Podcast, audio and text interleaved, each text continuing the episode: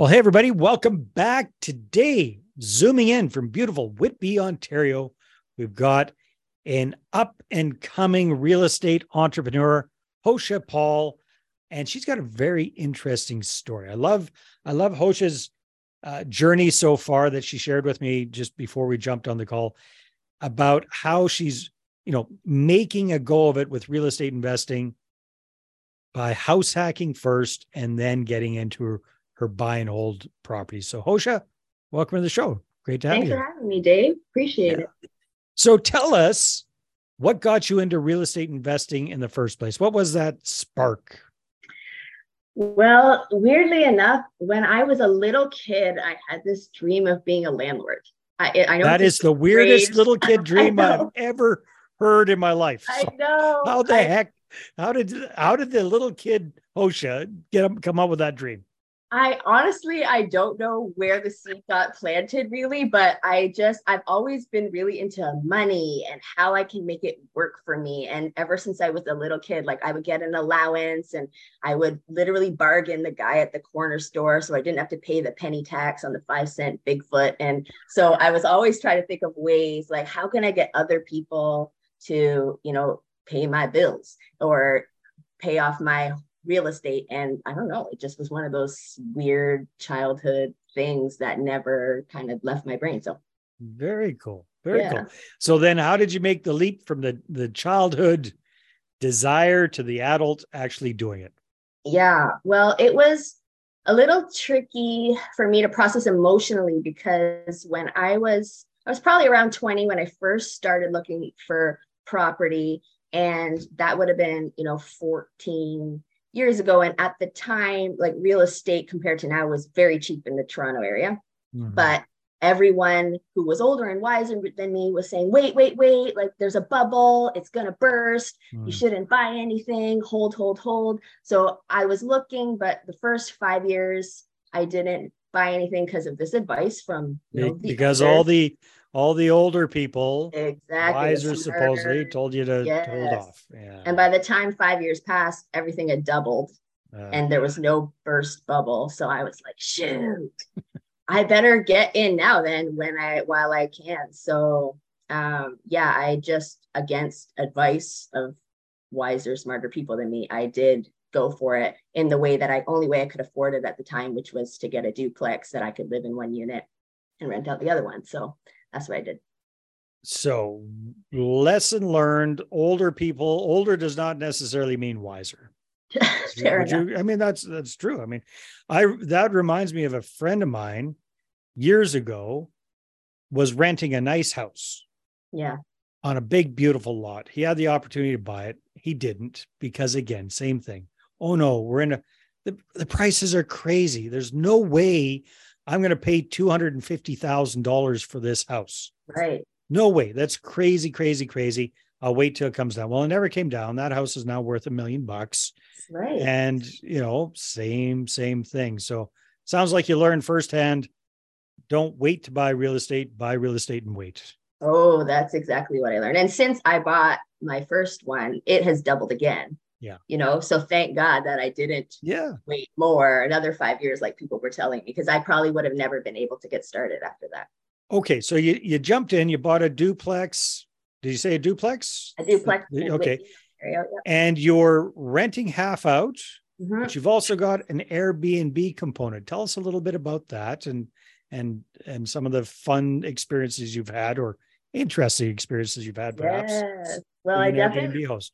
Yeah, I definitely learned a few hard lessons when I first got started. Um, so yeah, I do rent out the basement to a tenant who's been with me since I pretty much bought this place. Um, there's two bedrooms upstairs where I stay, and so I live in one, and I rent out the guest room to Airbnb guests, new person pretty much every night. Wow. Um, I only do shorter term stays because I don't really like people to get too too comfy in my mm-hmm. house. I don't want the roommate vibe. I want them to always be a little bit on edge. I learned that lesson too. Um, oh, okay, well, hey, that's that's interesting. So, yeah, how did you learn that lesson? Sure. So the first one of the first times that I rented out this space was a weekend that I went away, hmm. and um, uh, what seemed like a lovely couple was coming into town for their aunt's bridal shower or something like that and just needed a place to crash. They were going to go out to the shower in Mississauga, which is about, you know, an hour from where I stay. And long story short, I got a message from the tenant at three in the morning. Hey, are you home? The, the tenant downstairs. Tenant downstairs. Oh, no. And that was very out of character to hear that. So um, I sent my sister over to the house turns out there was like a 50 plus person all star weekend party happening with the DJ, and the tenant had to like shimmy his way, he said, through the crowd to get the DJ on the mic to announce, like, someone's blocking a car in, please move your vehicle. So it was, they trashed the house. Oh um, it was quite a nightmare, but I learned some really good lessons from that first bad experience. I didn't let it deter me. And now I'm much more picky about who I share the space with. I don't take brand new guests. You have to have five star reviews from multiple mm-hmm. hosts to come stay in my space where I share a kitchen and a bathroom with strangers. So, yeah. And I make sure I'm home too. So I don't ever rent out my personal home when I'm away for a weekend or anything like that. So I keep it a little bit tamer that way now. So, so just just out of curiosity, and again, I understand you purchased this property yeah. years ago now. Mm-hmm. But you know, Robert Kiyosaki talks about our personal home is typically a liability, it's not an asset. Sounds yeah. like you've turned yours into an asset. Is it cash flow positive or are not you really? I not, not I do cover my all my expenses now. Um, but it's not really cash flowing. So okay. it's probably breaking even if I, you know, net 700 bucks a year or something like that that yeah. would be a lot so but bottom line is you're not you're not coming out of pocket to pay your no. mortgage or your expenses you're you're living yeah. for free in a duplex in the greater toronto area which right. is pretty amazing yeah for sure it is incredible and it it lets me live a little bit more stress free when i'm pursuing a portfolio where I know at the end of the day where I'm living, my expenses are covered. Um, and yeah, and my mortgage is very, very small now on this house. It's almost paid off. So really put a lot of extra onto it. Yeah. I know. Well, I mean, if, if yeah, does. if you're, if you're covering all of your expenses and then if you just discipline yourself to keep paying what you would have been paying towards the mortgage anyhow, That's right. Then you right. get that rapid, rapid pay down. Yeah. Smart cookie. Oh, thank you kindly. Well, that's wonderful. Now, uh, sorry, I keep digging into this Airbnb oh, thing. Please. It's just, it's really interesting mm-hmm. because again, most of the people that I interview talking about Airbnb, they've Airbnb, they've got their basement suite set up as an Airbnb, and that's great. Right. You're doing Airbnb the way Airbnb was originally designed, okay. which is hey, you got a spare bedroom in your house. Mm-hmm create some cash flow from that. So the nightmare story of the tenant at the beginning, trashing yeah. the house, you mm-hmm. learn lessons from that. I guess trying to put myself in your in your shoes, doesn't it get tiring having this never ending stream of strangers coming through your home? You know what? No. And here's why because when there's a few reasons. When I'm not in the mood, I can just block the calendar off if I want to have a party, if I want to just read a book tomorrow night, I can just turn it off and no one can book it. I only open up a couple weeks in advance at a time. I get a lot of last minute requests. So I can really control my space and my environment more than I could if I had a roommate, for instance. Uh, for sure, definitely. And, you know, and the strangers are actually in my my lifestyle less exhausting because I'm not worried about like someone leaving all their dishes or getting so comfy and having their friends over when I want to have something and I have to coordinate with someone who's mm. living here. It's much easier. I barely even do weekends now, to be honest. I usually just do Monday to Friday because then I can have the space to do whatever I want. Nice. But yeah. yeah, so there's I have more control this way. Yeah. I make more money too this way than I would with a roommate. Um, and yeah, I, I get to man. Plus, I I barely meet most of the people Really? Um, they usually just come in to shower and sleep and they're out early morning before I even get up. So I probably only meet even 20% of the people who stay with me.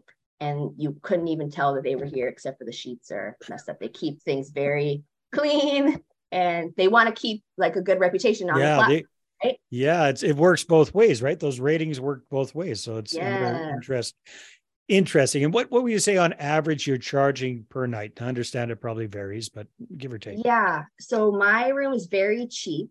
Um, it's a very small room. It has a bunk bed and a trundle. So three people can technically fit. I sometimes have three grown men come in to oh fish oh or for a baseball game or something who stay in this little tiny room. Um, but it ranges from what I take home between $40 and $60, $70, depending on how many people are staying.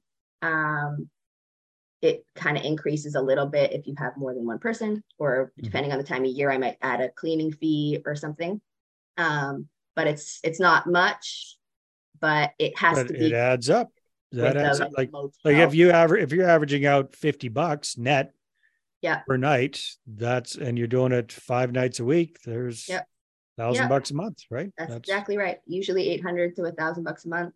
Um and that's you know if, even with me canceling out some nights that i don't really feel like it. Yeah. So yeah. okay very very cool. Thanks for sharing that. Oh, my pleasure. That's that is a true true house hack. Hats off to you for doing that. That, that is great. So you got going with that one. Uh-huh. I understand you now have another duplex. That's right. Tell us a little bit about that second revenue property. How how long did it take you to get into that one? It took me a good while. Um, so I moved into the first place in 2017. Um, it took me five years, so till last summer, 2022, before I was able to buy my next one. Um, when I say able to, it had a lot more to do with mortgage qualification than a down payment at the time. Mm. Um, I was a waitress pre COVID, and I was one of those ones who like claimed all my tips so that I could use the income to qualify for financing, mm. you know, and um, it, then when the pandemic hit, the bank just said, no, we're not lending to any restaurant industry workers, period um, because we know that restaurants will be shut down for a while. So it didn't matter that I had for years claimed my tips. It went to zero. Jeez. The bank said, we will not lend to you. Ah, ah, there you are doing all the right things and paying all that tax and I know you in the butt. You know what? Um, but it was, it was, it was okay. Like, um, I feel like God gave me another opportunity and I yeah. ended up over COVID switching what I was doing and some people may know about Aaron Moore, the wholesaler with House Steals GTA. I ended up getting a job with him. Mm-hmm. Um, and so within about a year and a half or so was able to requalify um, for financing, which is then when I got the second income property. Nice. Yeah. Congratulations. So is that one pretty close to where you're at or is it quite a ways away or what? It's about a 45 minute drive for me. So not too far, close enough okay. that I can manage it myself. And are you renting that property out long term or short term? What what is it? Long term tenants okay. there. Yeah. So you just bought that recently. How's mm-hmm. the cash flow in that property? Is it cash flow positive or very even? minimal? Yeah. Very minimal as well. Um, cash flow positive, but barely. Like not anything to write home about. So what? I'm just curious. Yeah. Because it seems like you are very financially astute, very good with your money. You've been interested in it since you were a kid. Is the goal to pay off your personal property mortgage as quickly as possible and then roll all of that into paying down that second property mortgage as quickly as possible so you end up with two free and clears asap or, or what are you planning to do there not exactly so for me, I do, I'm a low risk kind of personality. Yeah. Um, probably why I've been slow getting going. Um, I I do like the security of knowing that at least my primary residence is paid.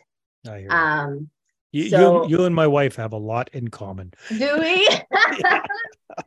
well, yeah. So like I am happy to leverage new properties as long as it makes sense and it doesn't put me in the hole every month. But I do also like to know that where I live, worst thing came to worst, um, I would not be kicked out of my own house, you know? Yeah. So um, the goal is to, you know, pay off the house I live in, you know, not probably over 20 years, probably sooner than that, but not necessarily as quickly as possible, somewhere in between. Um, and then, but for the new property and hopefully subsequent properties to leverage them appropriately. Yeah. Yeah. So, what are your long term goals and aspirations with real estate? Well, this might sound silly, but I made myself a goal in 2020 mm-hmm. that I wanted to be worth $20 million in 20 years. So, starting 2020. Mm-hmm. So, and to do that primarily through real estate. So, that's the goal for me. I would um, like to continue building, you know, small multifamilies um, with good quality tenants who, you know, pay off your mortgage over time and that will be my retirement plan. This is not for excessive cash flow now. This is, I will never have a pension. I would like to leave a legacy to my future children. Mm-hmm. And so 20, 30, 40 years from now, we'd like to be able to lean on the equity that has been built over time. Yeah. Yeah. That makes a lot of sense. Uh, that and it's very, very doable. You're a sharp person. And especially if you start scaling faster now that you got proof of concept and you're more comfortable yeah. with with everything i can see that happening it's, it's interesting I have a good friend very sharp real estate investor who kind of did a plan along those lines. Okay. And and and it's interesting. So he built up quite a big portfolio. Then getting towards retirement age he sold off I think all of it, if I'm not mistaken, uh, and then built a brand new purpose-built multifamily from scratch, which they're they're they're rapidly paying off. So the the goal is they're going to have one multifamily, yeah, that's pretty new, that's free and clear. Mm-hmm. Kind of, but his philosophy not that long ago was kind of spread it all out, spread the risk, all that kind of stuff. But he's had a change of pace.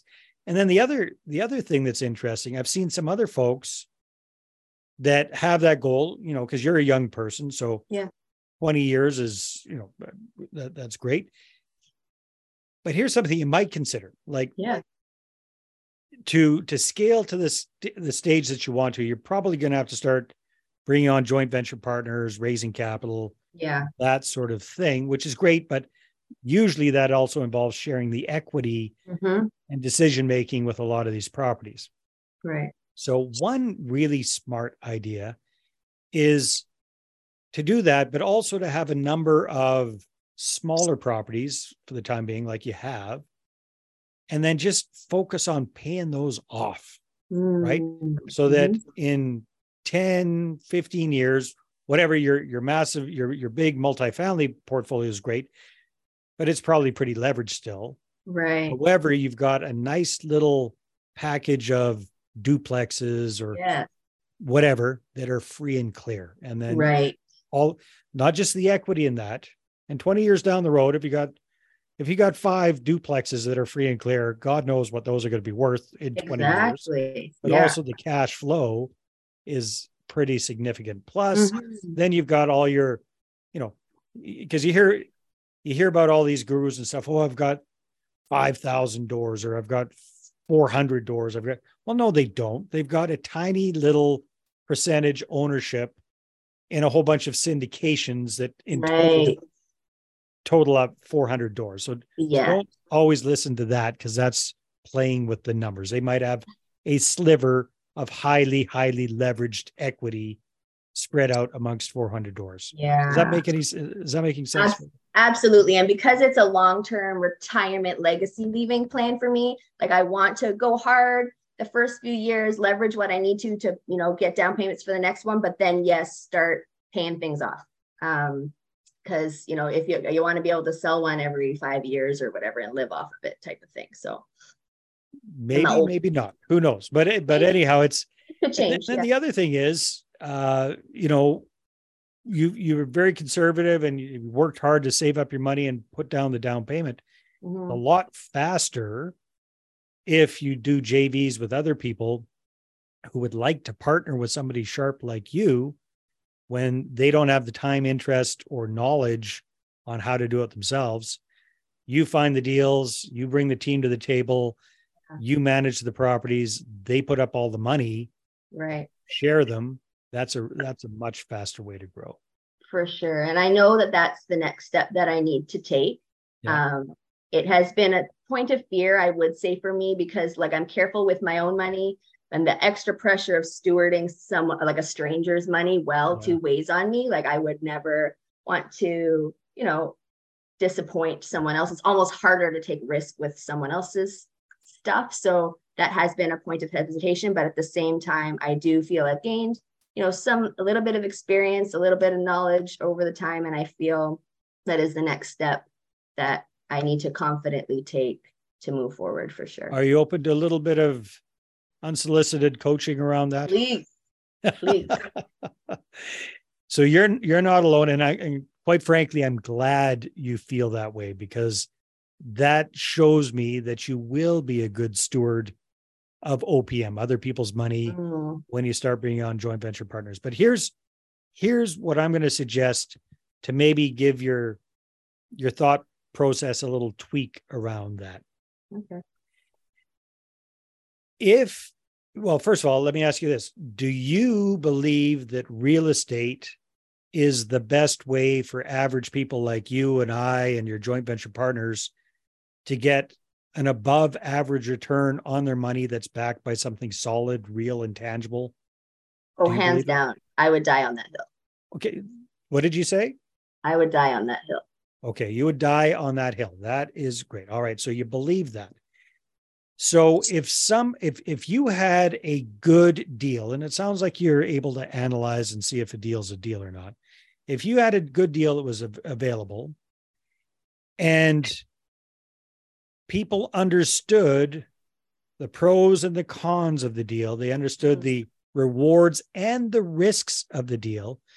And if they understood that if they partner up with you, that you're not going to make any money unless they make money. Right. If they partner up with you and if they understand that they're covered 1st mm-hmm. before you get paid, then wouldn't it kind of be a disservice not to show them the opportunity and allow them to make up their own mind whether or not they want to invest with you? Oh, when you put it like that, Dave. well, that's exactly how we should yeah. put it, right? Because yeah, right. This this is a hill you're willing to die on. Is that real mm-hmm. estate is the way to go? You know it. You know it. You've known it since you were a little girl. Yeah. You've lived it now. You've seen Yes. You've seen the results of waiting. Mm-hmm. You've seen the true. results of listening to those oldies and not so wisies mm-hmm. about it, we're in a bubble. You know, you understand you're not in here doing flips, you're doing long term buy and hold. Yeah. You're, you understand the market can go up and down, but over time, especially mm-hmm. the GTA, it's going to keep going up. Right. Yeah. So, I think is, is that helpful a little bit to kind of shift things a tiny bit for you? Yeah, for sure it is. And I remember I, I was I joined this um, real estate investors network called Durham REI in our area. Yeah. And when I first joined the club, I got a 15 minute phone call with Quentin D'Souza, who runs yep. the thing. Yeah. And I remember sick. I was still struggling then, even with the JV thing. I said, why would these people, though, want to work with me, mm-hmm. you know? And he said to me, I'll never forget what he said to me. He said, Josea, that's not a real estate issue. That's a confidence issue. And I thought, well, oh shoot, that is true. And that's that's a thing that I just in my own personality, my own, I have to get over it. Well, here's the here's the big challenge. You're not alone there, Josea, either, yeah. because you're going to these real estate groups where there's guys like Quentin that have got, I mean, Quentin's portfolio is huge now and he's got 20, 30 years in the trenches. And that's what you're comparing yourself to. Mm-hmm. That's the wrong thing to compare yourself to. Here's the here's the stat that I'm aware of. 95% of Canadians have never purchased an investment property. Their own house doesn't count. Mm-hmm. All right. So if you've got even one successful real estate deal under your belt, you're ahead of 90 plus percent of the general population. Now, the general population doesn't go to those real estate investment groups. Real estate investors go to those groups. So that's that's what you think is normal. That's completely abnormal, right? yeah. So so here's the thing. You with your experience level right now mm-hmm. is kind of like when you were a kid in elementary school. When you were in kindergarten, the kid that was in grade 3 seemed like they had it all together. Mm-hmm. they could mm. read, they could write, they could do math. You're still having nappy time and figuring out how to tie your shoes, right? So, so it's, it's you know, but if you're looking at somebody that's been doing this for 30 years, then it's like you're you're that grade three kid comparing yourself with somebody in university type thing. Yeah, so yeah. it's it's all all a matter of perspective there. So mm-hmm. I think you are perfectly positioned to grow your portfolio however you prefer to, whether yeah. it's slow and steady under your own financial steam. But uh, if you're ready to start bringing other people on board, you're definitely qualified to do that. Thank I know you. would be a good steward of their of their funds. So, yeah, cool. So what uh, what if if people want to connect with you and find out more? Yeah, what can they do? Well, they can find me on Facebook uh, at Josea Soraya which is J O S E A, and then the second name Soraya S O R A Y A, or Josea's, so J O S E A S dot abodes on Instagram. I like that. Josea's abodes. Josea's abodes. beautiful, Josea. Well, beautiful. So, congratulations on what you've done. Thank you for sharing some of those insights and those tips, especially around the Airbnb, Airbnb right in your own house. Yeah. Thing. I love that you're doing that and you're still rocking it with that. And I, I'm looking forward to, to seeing some really great things from you in the not too distant future. Thank you so much, Dave, for the coaching and the encouragement and for having me. My pleasure. All right, everybody, take care and we'll talk to you on the next one.